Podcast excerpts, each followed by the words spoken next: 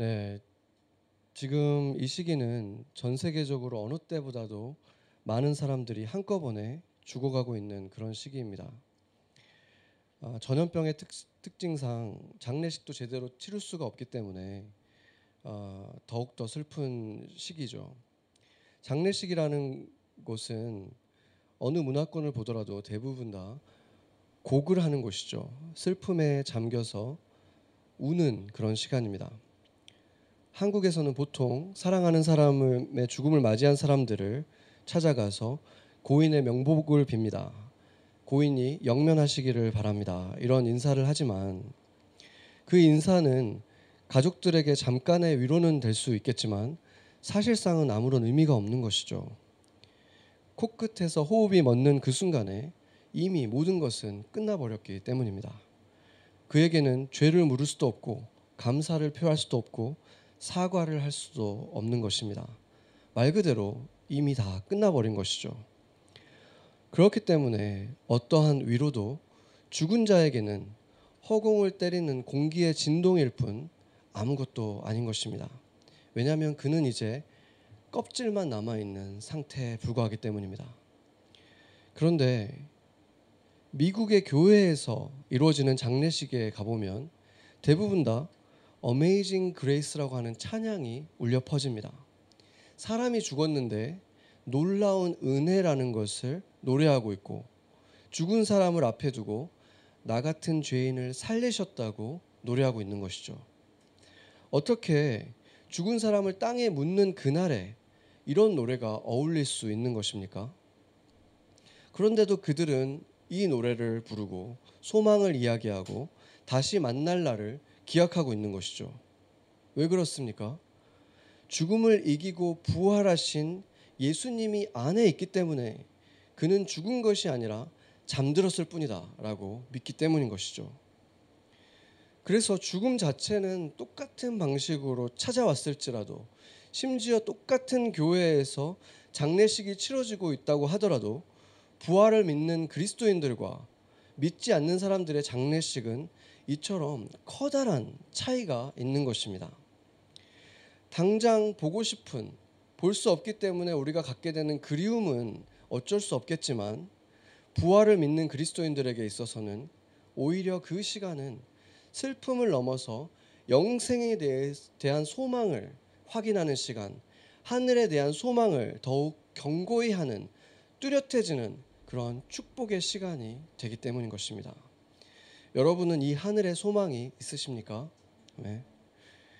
바울만큼 부활에 대한 확고한 소망을 가지고 있었던 사람이 없었죠. 그는 인생의 닻이 부활에 내려져 있었던 사람이었습니다. 그렇기 때문에 상상하기 어려운 고난의 시간들, 수모를 당하면서도 견딜 수가 있었던 것이죠.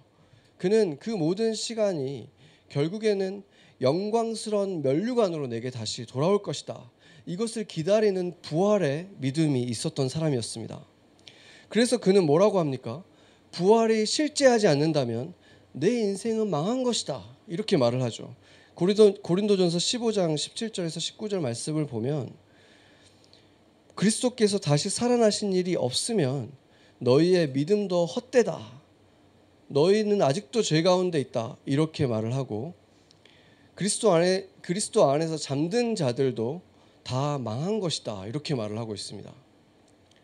그리고 19절에 보면 만약에 부활이 없다면 우리가 가장 불쌍한 자들이다.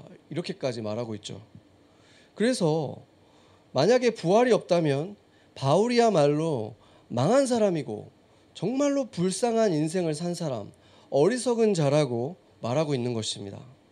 왜냐하면 그는 영생을 위해서 삶, 지금 이 세상에서 필요한 많은 것들, 이것을 달콤한 것들을 포기한 사람이기 때문에 그런 것이죠. 그런데 여러분은 어떻습니까? 만약에 부활이 없다면 여러분의 인생도 망한 인생입니까? 여러분의 인생도 어리석고 불쌍한 인생이 됩니까? 아니면 부활이 있든 없든 크게 상관이 없는 그런 인생입니까? 만약에 부활이 없어도 큰 문제가 되지 않는 삶을 여러분이 살고 있다면 그것은 무엇을 증명하는 것이겠습니까? 사실은 전혀 바울을 닮지 않은 인생, 그리스도인답지 않은 삶을 살고 있다는 증거가 되는 것이 아닙니까? 그리고 그 말에는 결국에는 우리가 말로는 하늘에 소망이 있다. 영생이 내게 주어져, 주어진 것에 대해서 감사한다고 말하면서 실제로는 부활의 소망도 없고 하늘의 소망도 없는 삶을 살고 있다는 뜻이 되는 것입니다. 그래서 그것에 대해서 오늘 예수님은 그것에 대한 예수님의 감정을 숨기시지 않았습니다. 오늘 본문을 보면 예수님의 감정이 굉장히 격하게 드러나는 장면들이 등장하는데 요한복음 11장 33절을 보면은 같이 한번 읽어볼까요? 요한복음 11장 33절 같이 한번 읽어보겠습니다. 예수께서 그가 우는 것과 또 함께 온 유대인들이 우는 것을 보시고 심령의 비통이 여기시고 불쌍히 여기사 아멘. 마르다에 이어서 마리아가 또 다시 이제 예수님 앞에 나왔는데 둘 다 똑같은 말을 하는 거예요. 뭐라고 합니까? 예수님이 여기 계셨으면 나사로를 고쳐줄 수 있었을 텐데 왜 안 오셨습니까? 이렇게 원망하고 있는 모습이 보여주는 것이죠. 대놓고 따지고 있는 것은 아니지만 조금 더 소극적으로 원망하는 모습이 나타나고 있습니다. 그 원망 섞인 울음을 보시면서 예수님의 심정이 어땠다고 말합니까? 비통히 여기시고 불쌍히 여기셨다. 이렇게 말하고 있는데 여기서 비통히 여기셨다라고 말하는 단어가 헬라어로 ἐμβριμάομαι 이 단어인데 이 단어는 사실상 성경에서 오늘 이 본문만 빼고는 항상 엄중히 경고한다. 엄히 꾸짖는다. 감정이 격동하고 있다. 이런 표현입니다. 그런데 오늘 본문에서는 그렇게 해석을 하면은 뒤에 불쌍히 여긴다는 거하고 뭔가 대치되는 것 같으니까 좀 순화시켜서 해석을 했는데 사실상 우리가 자세히 보면 그 두 가지 감정이 있었다는 사실을 알 수 있는 거예요. 어떤 감정입니까? 그들을 불쌍히 여기긴 하지만 동시에 믿음이 없는 거에 대해서 어떤 비통하는 감정, 감정이 격동하는 직접적으로 꾸짖지는 않더라도 그거에 대해서 안타까워하는 감정, 그 두 가지 감정이 동시에 있었다는 것이죠. 슬퍼하지만 그냥 불쌍히 여기는 것에 멈춘 것이 아니라 믿음이 거기까지밖에 가지 않은 거에 대해서 너무나 안타까워하는 그 극심한 안타까운 감정이 비통하다는 이 표현으로 나타난 것입니다. 그리고 나서 35절을 보면 예수님께서 이제 눈물을 흘리셨는데 이것은 이제 슬퍼하신 것이죠. 왜 슬프셨겠습니까? 이것은 지극히 자연스러운 감정이죠. 그 나사로가 자신을 끝까지 올 것을 기대하고 있다가 결국은 죽음을 맞이했을 그 나사로를 생각할 때 그리고 지금 슬픔 속에서 며칠째 사흘째 나흘이나 됐는데 여전히 눈물이 멈추지 않고 울고 있는 사랑하는 마르다와 마리아 이 사람들을 보고 공감하면서 눈물을 흘리신 것이죠. 그러니까 예수님께서 얼마나 나사로를 사랑하셨고 마르다와 마리아를 사랑하셨는지 여기서 그대로 드러난 것입니다. 그런데 예수님에게는 사실은 더 큰 계획이 있으셨죠. 안 오신 이유가 있었죠. 그렇죠. 하나님의 영광을 보이시기 위해서 본인도 지금 특별히 뭔가 하고 계셨던 게 아니잖아요. 그냥 기다리셨잖아요. 그렇기 때문에 마음만 인간적인 마음으로는 빨리 한시라도 빨리 찾아오고 싶으셨겠지만 더 큰 목적이 있으셨기 때문에 하나님의 영광을 보이시기 위해서 그 돌을 굴러, 굴려내고 그 영광을 보이시기 위해서 예수님도 사실은 참으셨기 때문에 이 눈물이 어, 터져 나오신 것이죠. 그래서 그것을 본 사람들은 모두 다 아, 예수님이 정말 나사로를 사랑하셨구나. 사랑하지 않으셨기 때문에 이렇게 늑, 늑장을 부르신 것이 아니구나라는 것을 느끼시면서도 이해가 안 되는 거죠. 그러면서 공격적으로 이렇게 따지는 말을 하죠. 아니 그렇게 슬퍼할 거면 진작 와서 좀 고쳐주시지. 맹인도 눈을 뜨게 했다면 병에 걸린 사람 정도는 고치실 수 있는 거 아니야? 그랬으면 지금 나사로가 안 죽었을 텐데.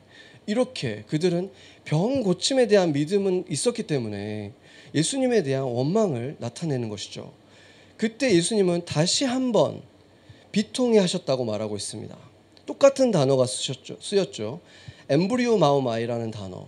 예수님이 그때 예수님에게 그렇게 따지듯이 진작 오시지 그러면 이렇게 하는 그 사람들에게 비통해 하셨습니다. 그러니까 믿음이 없음을 안타까워 하시는 것을 이 단어로 표현하고 있는 것이죠.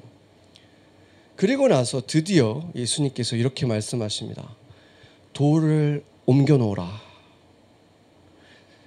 요한복음 11장 39절 우리가 같이 한번 읽어 보겠습니다. 예수께서 이르시되 돌을 옮겨 놓으라 하시니 그 죽은 자의 누이 마르다가 이르되 주여 죽은 지가 나흘이 되었음에 벌써 냄새가 나나이다. 아멘. 마르다가 지금 예수님께서 분명히 돌을 옮기라고 분명히 명령을 하셨는데 갑자기 끼어들었죠. 그런데 지금 나흘이나 돼서 벌써 냄새가 납니다. 어쩌라는 말입니까? 돌을 굴리지 말라는 말이에요. 지금 벌써 냄새 나서 썩고 있는데 지금 이제 와서 돌을 굴리는 게 무슨 의미 있습니까? 지금 그 얘기를 하고 있는 거예요. 그러니까 예수님의 마음이 얼마나 비통했겠습니까? 예수님을 잘 모르는 이 유대인들이야 그렇다 칠 수 있잖아요. 그런데 조금 전에 예수님께서 내가 그를 살릴 것이고 왜냐하면 내가 바로 부활이고 생명이기 때문에 나는 그를 죽었어도 살릴 수 있는 존재다. 내가 그것을 믿느냐라고 말했을 때 뭐라 그랬습니까? 마리아가. 주는 그리스도시고 살아계신 하나님의 아들인 것을 내가 믿습니다. 베드로가 똑같은 고백을 한 거예요. 예수님의 제자였던 베드로가 그 고백을 하고 나서 그 고백은 네가 한 게 아니다. 하나님 아버지가 너한테 성령으로 임하셔서 하게 하신 고백이다. 어마어마한 칭찬을 한 거잖아요. 너가 지금 하나님의 마음을 담은 자가 되었다. 그리고 지금 마르다도 똑같이 그렇게 한 거예요. 예수님의 마음이 얼마나 흡족하셨겠어요. 똑같은 거죠. 그런데 베드로가 그 말 직후에 어떻게 했습니까? 그 말을 듣고 나서 예수님께서 흡족하셨기 때문에 이제 예수님의 계획을 밝히셨죠. 내가 이제 이 이방인들로부터 고난을 당하고 십자가를 지고 너희들을 위해서 죽어야 된다. 그런데 베드로가 어떻게 했죠? 절대 안 됩니다. 십자가 절대 지시면 안 됩니다. 그렇게 했다가 최악의 고통을 당하죠. 예수님이 사탄아 물러가라 이렇게까지 하잖아요. 지금 그 일이 여기 지금 똑같이 발생한 거예요. 방금 전에 똑같은 고백을 하고 예수님에게 기쁨이 됐더니 마르다가 즉시 돌아서자마자 돌을 왜 굴립니까? 지금 벌써 나흘이나 돼서 이미 썩기 시작해서 냄새가 나는데 그 말을 하고 있는 것이죠. 그 예수님의 비통하심이 얼마나 컸겠습니까? 그래서 결국 돌을 굴려낸다는 것은 단지 그냥 돌을 굴려내는 것이 아니에요. 이것은 결국에 우리의 마음을 막고 있는 것, 우리의 믿음을 가로막고 있는 그 무엇을 치우라고 예수님께서 지금 도전하는 것과 똑같은 것입니다. 마르다는 그 돌을 치워봐야 이미 썩, 썩어가고 있는 냄새나는 시체밖에 없다고 생각했고 예수님은 그 돌을 치워야만 너가 드디어 지금까지 보지 못했던 하나님의 영광을 볼 것이다. 내가 부활이고 생명이라는 그 증거를 이제서야 보게 될 것이다. 그 말씀을 하고 있는 것입니다. 여러분에게는 치워야 할 그 돌이 무엇입니까? 무엇이 하나님의 영광을 보는 것을 방해하고 그 부활의 신앙으로 가는 것을 가로막고 있는 것입니까? 마르다는 지극히 당연한 그때 당시의 믿음, 대부분의 유대인이 갖고 있었던 믿음 무엇입니까? 마지막 때가 되면 메시아가 오실 것이고 메시아가 오면 죽었던 사람들이 다 부활할 것이다. 이것에 대해 믿음을 갖고 있었어요. 그런데 그것은 한국 사람들이 죽으면 잠에 들었다가 심판을 받고 착한 사람들은 천국 가고 나쁜 사람들은 지옥 갈 거야. 이런 그냥 트레디셔널한 믿기는 믿는데 그냥 저 멀리 있는 손에 잡히는 구체적인 믿음이 아니라 그냥 그렇게 위로하려고 하는 그냥 그런 전통적인 믿음에 불과한 것입니다. 그랬기 때문에 예수님을 볼 때 이분이 지금 오신 메시아라는 것까지는 못 믿고 있었던 거예요. 너가 그 메시아에 대해서 믿고 있지만 그 메시아가 언제 오실지 그분이 무엇을 하실지 나에게 개인적으로 누구인지에 대해서는 믿음이 없는 그냥 전통적인 유대인들의 믿음에 머물러 있는 것에서 예수님을 볼 때 이분이 분명히 하나님이 보내신 선지자라는 것까지는 믿었고 이분이 병을 고칠 수 있는 능력이 있다는 것까지는 믿었지만 이분이 과연 나를 살리실 영생을 주실 하나님의 아들 메시아라는 것을 가슴 깊숙한 곳에서까지 진짜로 믿고 있지는 못했다는 것입니다. 그래서 예수님께서는 마르다를 고치시려고 오늘 처음 도전하신 게 아니었어요. 마르다와 예수님이 만나는 다른 장면이 있죠. 누가복음에 기록된 장면을 보면 마르다는 갑자기 누가복음 10장에 있는 장면이죠. 그 마르다와 마리아라고 하는 우리가 잘 아는 장면이죠. 여기에 보면은 갑자기 찾아온 거예요. 지금처럼 무슨 전화기가 있고 이런 게 아니잖아요. 마르, 예수님이 갑자기 그 마을에 오셨고 찾아오셨는데 혼자 오신 것도 아니죠. 그때 이미 제자들 12명을 데리고 있었기 때문에 장정들 13명이 갑자기 그 집에 들이닥쳤는데 그는 그를 반갑게 맞고 그 장정 13명을 먹이기 위한 음식을 열심히 준비를 한 거예요. 굉장히 훌륭한 거죠. 그런데 그때 그 제자들과 함께 앉아서 언니를 전혀 돕지 않고 있었던 사람이 누굽니까? 마리아가 있었죠. 마리아는 그 앞에 앉아서 예수님의 말씀을 듣고 있었어요. 그러니까 마리아가 와서 뭐라 그럽니까? 예수님, 이 마리아를 지금 보세요. 잘못됐잖아요. 좀 꾸짖으세요. 이렇게 말을 하는데 그 10장 40절을 보면은 이렇게 돼 있는 거예요. 그 마르다가 준비하는 일이 많아서 마음이 분주한데 예수께 나와서 이렇게 말하죠. 주여, 내 동생이 나 혼자 일하게 한 두는 것을 생각하지 아니하나이까? 영어로 보면 케어하지 않습니까? 당신은 지금 이거 상관 안 하십니까? 이렇게 말하는 거죠. 이게 뭡니까? 지금 따지고 있는 거죠. 예수님 지금 이 마르다가 마리아가 이렇게 잘못하고 있는데 왜 케어하지 않으세요? 이렇게 따진 거죠. 그리고 두 번째, 그를 명하사 나를 도와달라고 말하세요. 이렇게 지금 명령을 내리고 있는 거예요. 어쩌면은 나이로 봤을 때 마르다가 예수님보다 많았을 수도 있어요. 정확하게 나이는 알려져 있지는 않지만 그러니까 예, 자기가 보기에 이분이 선지자라는 것을 알면서도 순간순간 예수님을 보면 자기가 볼 때 옳은 것들이 있잖아요. 손님이 왔으면 지금 마리아는 와서 돕는 게 당연한 것, 상식적인 것이고 예의 바른 것인데 그걸 안 하고 있는데 전혀 케어하고 있지 않은 예수님이 잘못하고 있는 거죠. 그렇기 때문에 그에게 어떻게 보면 따지면서 꾸짖고 있고 그 다음에는 도와달라고 명령까지 하고 있는 거예요. 지금 이걸 보면 결국에는 무엇입니까? 예수님은 틀렸고 나는 마, 맞은 거죠. 그러니까 여기에서 나타나는 마르다가 어떤 사람인지 나타나는 거예요. 자신이 굉장히 생각도 바르고 빨리빨리 판단할 수 있는 이런 사람이잖아요. 그렇기 때문에 지금 13명이 왔는데도 빨리빨리 움직여서 필요한 것들을 지금 다 해내잖아요. 그렇죠? 그러니까 능력이 있고 똑똑하고 이런 사람인데 그것을 다른 사람들이 하지 않으면 참지 못하는 성격인 거예요. 옳다고 생각하는 것인데 그걸 안 하면 예수님이든 누구든 가리지 않고 그것을 가르쳐야 가르쳐 줘야만 되는 거죠. 그런 마르다에게 예수님이 와서 이렇게 얘기하죠. 조금만 준비해도 나는 괜찮다. 이렇게 말씀하시는 거예요. 네가 지금 하려고 하는 이걸 다 안 해도 내가 원하는 건 그게 아닌데 왜 나한테 묻지도 않고 너가 생각할 때 이걸 다 해야 된다고 생각하고 그렇게 그냥 하느냐? 이렇게 타이르시죠. 꾸짖지 않으셨어요. 마르다야, 마르다야. 이거는 굉장히 완곡한 표현이거든요. 너가 지혜롭고 부지런하고 책임감도 많다는 건 내가 다 알지만 내 판단보다 너 판단을 더 앞세우지는 말아라. 너가 보기에는 너무나 잘못한 행동을 하고 있는 마리아가 그거 하나를 내 말을 듣고 있는 그거 하나를 했지만 오히려 그게 영혼의 관점에서는 더 이로운 선택을 한 것이다. 그래서 그의 생각을 완전히 깨뜨린 거예요. 그때 당시에 모든 사람들한테 물어보면 다 마르다가 옳다고 했을 거예요. 그렇지만 나는 생각이 다를 수 있다는 것을 네가 알고 내게 와서 묻기를 원한다.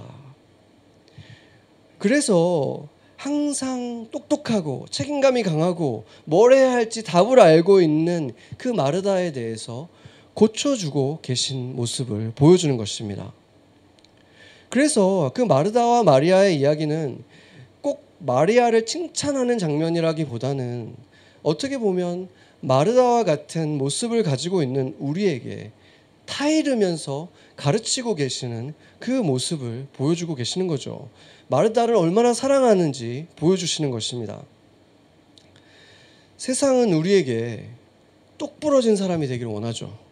순발력이 있어야 되고 책임감이 있어야 되고 눈치가 빨라야 되고 그런 사람들은 조금은 매니플레이트하고 조종하고 이런 것들 되는 사람이 세상에는 오히려 칭찬을 받아요. 아, 그 사람은 눈치가 좋, 있다. 정말 빠르다.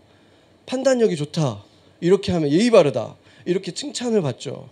그런데 예수님은 이렇게 말하신 거예요. 10장 42절, 40, 41절에서 42절 같이 한번 읽어보겠습니다.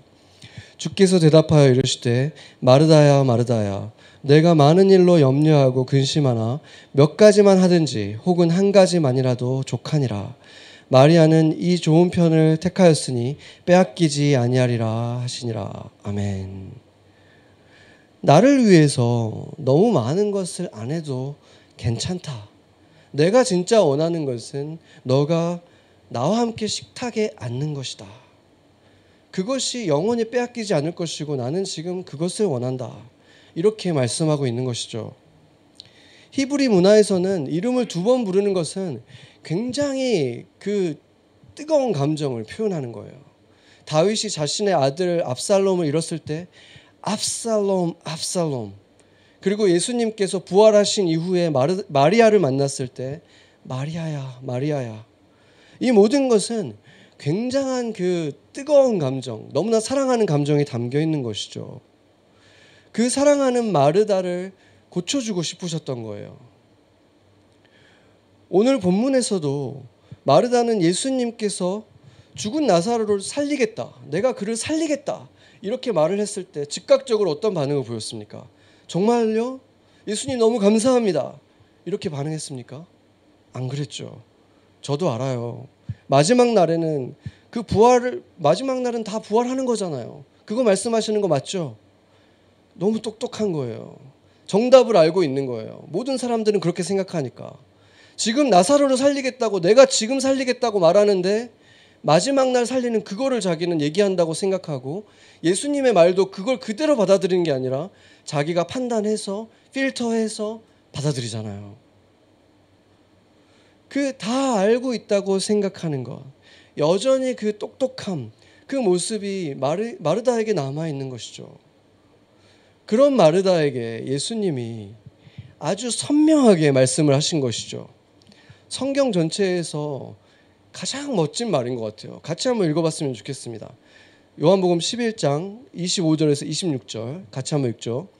예수께서 이르시되 나는 부활이요 생명이니 나를 믿는 자는 죽어도 살겠고 무릇 살아서 나를 믿는 자는 영원히 죽지 아니하리니 내가 이것을 내가 믿느냐? 아멘.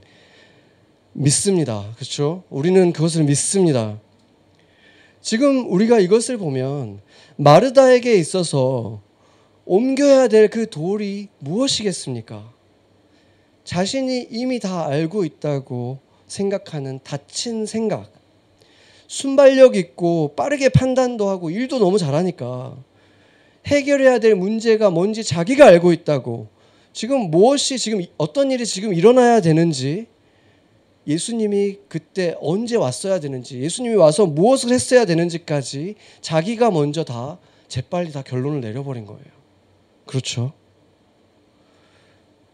조금 전에 예수님의 하나님의 예수님이 하나님의 아들이다 메시아다 그 부활 자체에 대해서 듣고 고백하고 나서도 예수님의 명령을 듣자마자 돌을 치우라는 명령을 듣자마자 마르다는 예수님을 그 자리에서 또 한 번 막아서는 거예요.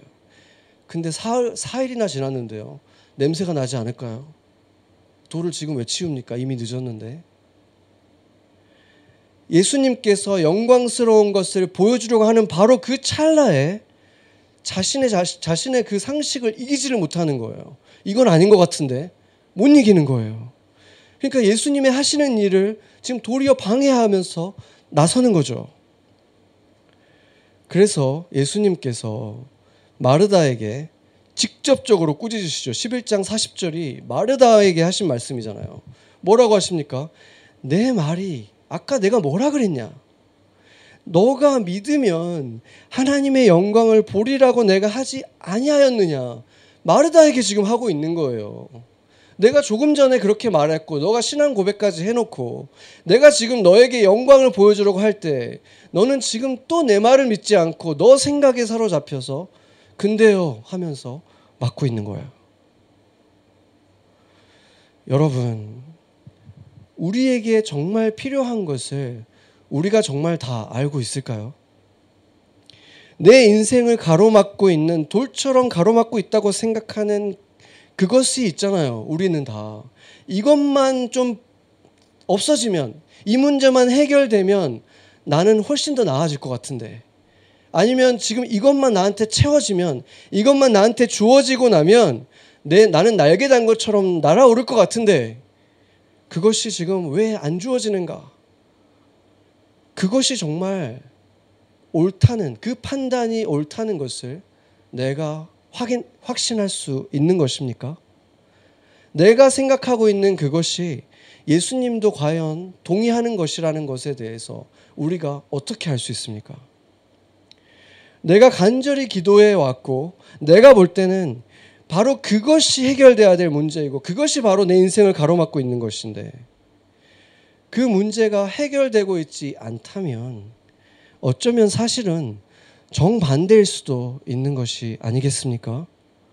정말로 내 인생을 막고 있는 돌은 꼭 해야 돼, 해결돼야 된다고 믿는 바로 그 문제가 아니라 그것이 해결돼야 된다고 믿고 있는 나의 그 나만의 해결책, 나의 그 판단, 내가 붙들고 있는 그 고집, 내가 필요 나에게 필요한 건 내가 가장 잘 알고 있다는 그 교만, 바로 그것일 수도 있다는 말이 되는 것입니다.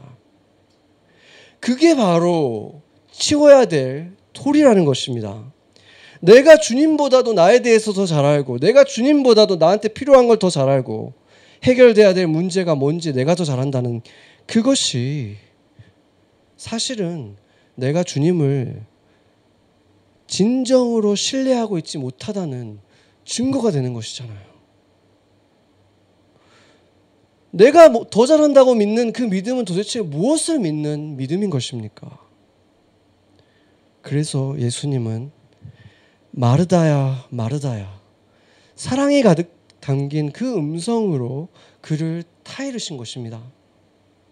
너가 보기에는 이것도 필요하고 저것도 있어야 되고 이 사람은 나에게 이렇게 대해야 되고 이 일은 이렇게 해결되어야만 된다라고 말을 하지만 내 생각은 그것과 다르다.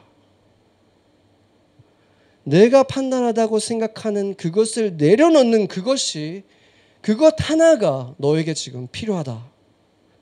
잠잠히 너에게 무엇이 가장 필요한지 내게 물으면서 내 이야기를 듣거라. 이렇게 타이르신 것입니다. 그렇게 마르다가 스스로 판단할 수 있도록 주님 앞에서 내려놓을 수 있도록 그렇게 주님께서 타이르고 계신 것입니다. 고집스러움이라는 것은 기본적으로 믿음의 반대말입니다. 그럴 수밖에 없죠. 하나님을 뭐라고 말합니까? 성경에서 신묘막측하시다.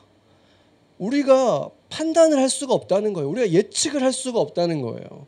그런 하나님을 우리가 믿는다면 내 예상 속에 내 상식 속에 가둘 수 없는 하나님을 우리가 믿는다면 우리는 결코 고집을 부릴 수가 없는 것이죠. 이번 주는 이렇게 하셨는데 다음 주는 하나님이 이렇게 바꾸셔도 그것에 대해서 내 고집을 내려놔야 되는 거라는 것입니다. 언제나 들을 자세, 마음을 돌이킬 자세를 가지고 살아가는 사람들이 바로 신앙인인 것이죠. 그래서 팀 켈러 목사는 예배 속에서 뜨겁게 찬양하는 거나 열심히 봉사하는 게 아니라 진짜 크리스찬과 가짜 크리스찬을 구별할 수 있는 것은 그거 하나밖에 없다 그랬어요. 고집이 있느냐 없느냐. 금방 잘못을 인정하고 언제나 배우려 하는 자세. 영어로는 티처블 하냐. 아니면 스터번하냐. 이 두 가지가 최종적인 진짜 그리스도인과 가짜 그리스도인을 구분하는 한 가지 기준이라고 한 거예요. 얼티밋 한 가지 컨디션이 티처블한가 스터번한가 이거라고 말했습니다. 부활의 신앙을 갖기 위해서 지금부터 영원한 그 생명을 누리기 위해서는 우리가 갖고 있어야 되는 것은 무엇입니까? 우리의 믿음을 믿음의 그 문을 가로막고 있는 그 돌을 치워야만 한다는 것입니다. 여러분의 믿음을 가로막고 있는 그 돌은 무엇입니까? 치워야만 할 그 돌이 무엇인지 보인다면 이제는 그것을 내가 마치 내 자존심인 것처럼 지켜온 그것을 고집스럽게 지켜왔던 그것을 포기하지 못했던 그것을 주님 앞에 내려놓고 치워주시길 기도해야 합니다. 주님이 나의 주인이 주인이 맞다면 어떻게 우리는 주님 앞에서 고집을 부릴 수가 있는 것입니까? 주님이 내게 좋은 것이 무엇인지 더 잘한다고 판단한다면 어떻게 그것을 내가 꼭 붙들고 주님 앞에서까지도 내려놓을 수가 없는 것입니까? 여러분이 여러분 중에는 그것이 아직 무엇인지 모를 수도 있습니다. 전혀 고집스럽지 않은 티처분한 분들이 있다면 그런 분들은 지금 이 얘기를 들으면서도 나는 내려놓을 게 무엇인지 잘 모르겠다. 그렇다면 그게 무엇인지 주님 앞에 나는 안다고 생각했을 수 있잖아요. 그렇다면 그것을 주님 앞에 내려놓으면서 물어보셔야 합니다. 나는 무엇이 내 믿음을 가로막고 있는 돌입니까? 어쩌면은 다 듣 고 있는 것 같지만 막상 걸음을 옮기지 않고 있는 그 모습이 있을 수도 있죠. 그러나 기억해야 될 것은 돌을 치워낸 이후에야 예수님께서 나사로를 살리셨다는 것을 기억해야 되는 것입니다. 돌을 치운 이후에 나사로를 살리시고 그를 불러내실 때 그는 그는 여전히 묶여 있다는 것이 보였죠. 묶여 있는 것이 드러난 거예요. 손도 묶여 있었고 발도 묶여 있었고 얼굴은 가리워져 있었습니다. 오늘 본문 11장 43절 44절을 보면 그 수족이 손과 발이 다 동여져 있다고 말했죠. 그리고 얼굴은 가려져 있었습니다. 예수님께서 죽은 나사로를 살리셨고 그를 진정으로 자유케 해주셨지만 예수님을 예수님이 그 부활을 부활의 믿음을 갖게 된 그 사람들이 이제 진정 자유케 되는 것을 이제 말씀해 주고 있는데 누가 그것을 풀어 줬습니까? 예수님이 풀어 주셨지만 직접 가서 풀어 준 것은 제자들이었죠. 돌을 굴려준 것도 제자들이었고 수건 가리고 있던 수건을 벗겨준 것도 수족을 묶고 있는 것을 풀어준 것도 예수님의 제자들이 가서 한 일이었습니다. 교회는 바로 그런 곳입니다. 예수님의 예수님의 뜻에 따라서 그 영광을 세상에 드러내는 일을 하고 예수님의 손이 되어져서 발이 되어서 돌을 굴려내주고 묶인 것을 풀어주고 가려져 있는 사람들의 눈을 벗겨줘서 볼 수 있게 해주는 것. 서로에게 그것을 해주는 것. 그것이 바로 교회라는 것입니다. 그렇기 때문에 단지 예배당에 나란히 앉아서 찬양팀을 바라보고 찬양하고 또 저를 바라보면서 아멘하고 거기에서 끝이 아니라는 것입니다. 서로를 바라봐야 되는 거예요. 서로를 바라보면서 서로를 향한 그 삶이 점점 투명해지고 그것이 나타날 때 그 돌이 가리고 있던 것, 자존심 때문에 이 부분의 삶은 내가 절대 안 보여줘야지. 이거는 private 영역이야. 이렇게 놔두고 있으면 그 사람은 어떻게 accountability가 없이 변해갈 수가 있겠습니까? 그것이 어떤 사람들에게는 돌을 가, 돌인 거예요. 가리고 있는 거예요. 서로를 바라보면서 점점 삶이 투명해질 때 점점 더 그게 분명하게 나타날 때 문제가 있는 부분도 잘하고 있는 부분도 서로에게는 가려지는 것이 없어질 때 그때 서로 손을 묶었던 것을 풀어주고 가리고 있던 눈을 가리는 것이 풀어지고 하는 일들이 그때만 일어날 수 있는 것입니다. 그래도 그것을 부끄러워하지 않을 수 있는 공동체가 교회인 것이죠. 교회는 그것을 부끄러워할 곳이 아니라 오히려 축하할 일인 거예요. 누군가의 삶이 좀 더 드러나고 그것이 투명해질 때 우리는 그것을 셀러브레이트 하는 거예요. 너무 감사하다. 교회에서 정말 부끄러워할 일은 어느 누구와도 진정한 관계를 맺고 있지 못하면서 다 완벽해 보이는데 사실은 아무것도 보여주지 않고 있는 그런 모습을 가지고 있는 그 사람들이 많다면 그것이 부끄러워할 교회인 것입니다. 그것이 부활의 생명을 갖지도 못하고 다른 사람에게 나눠줄 수도 없는 아직도 돌이 막혀 있는 사람이기 때문인 것입니다. 돌을 굴려낸 사람들은 부끄러워하지 않습니다. 기쁨에 겨워서 오히려 그것을 자랑해요. 나의 약함을 자랑하는 거예요. 예수님을 믿는 위대한 사람들과 예수님을 믿지 않는 위대한 사람들의 정말 큰 차이 하나를 발견했는데 그 차이는 자신의 약함을 감추는가 드러내는가에 있습니다. 보세요. 아주 유명한 분들, 예수님을 잘 믿는 분들의 간증 보세요. 뭐라고 얘기합니까? 그들은 하나같이 나는 아무것도 아니고 나는 약하디 약한 사람인데 강한 하나님의 손에 붙들리니까 내가 이런 일까지 하게 됐어요. 근데 내가 한 일이 아니라 주님이 나를 통해서 하신 일이었어요. 이렇게 얘기하잖아요. 그것을 자랑하는 사람들이 되는 것입니다. 그렇게 돌을 굴려내고 나면은 명색이 자기가 의학 박사고 온갖 곳에서 세미나를 하고 다니는데 자기가 한때는 암 공포증에 걸렸고 공황장애에 있었던 사람이라서 얼마나 두려웠으면 내가 지갑에다가 부적까지 넣고 다녔던 사람입니다. 라고 얘기하는 걸 자기가 의사인데 그런 사람이 되는 것입니다. 여러분은 그 돌을 굴려낸 사람들입니까? 여러분은 부활을 믿는 그 믿음에 이르렀습니까? 부활을 믿었는가 안 믿었는가에 그 구별점이 돌을 굴려냈는가 아닌가에 있다는 그 사실은 우리가 두렵고 떨리는 마음으로 이 말씀을 받아야 하는 것입니다. 왜냐하면 사실은 돌을 굴려내지 않은 사람들은 부활이 있든 없든 별로 상관없는 모습으로 살아갈 수밖에 없는 것이기 때문입니다. 돌이 무엇입니까? 예수님을 위해서 그와 함께 할 그 영원한 나라를 위해서 내가 포기해야 할 것은 무엇입니까? 그것을 포기해야만 지금부터 이미 자유한 삶을 살 수 있는 거예요. 가리운 것이 벗겨지는 것입니다. 그렇지 않으면 내가 교회를 다니고 그리스도인이라고 하고 매일 성경을 읽어도 가려져 있는 삶을 살고 영생을 누리지 못하는 삶을 살 수밖에 없는 거예요. 내가 그 돌을 굴려낼 준비가 안 되었기 때문에 그런 것입니다. 아직 그 상태에 놓여 있다면 오늘 반드시 이 음성을 들으시기 바랍니다. 예수님께서 말씀하셨습니다. 돌을 옮겨 놓으라. 같이 기도하시겠습니다.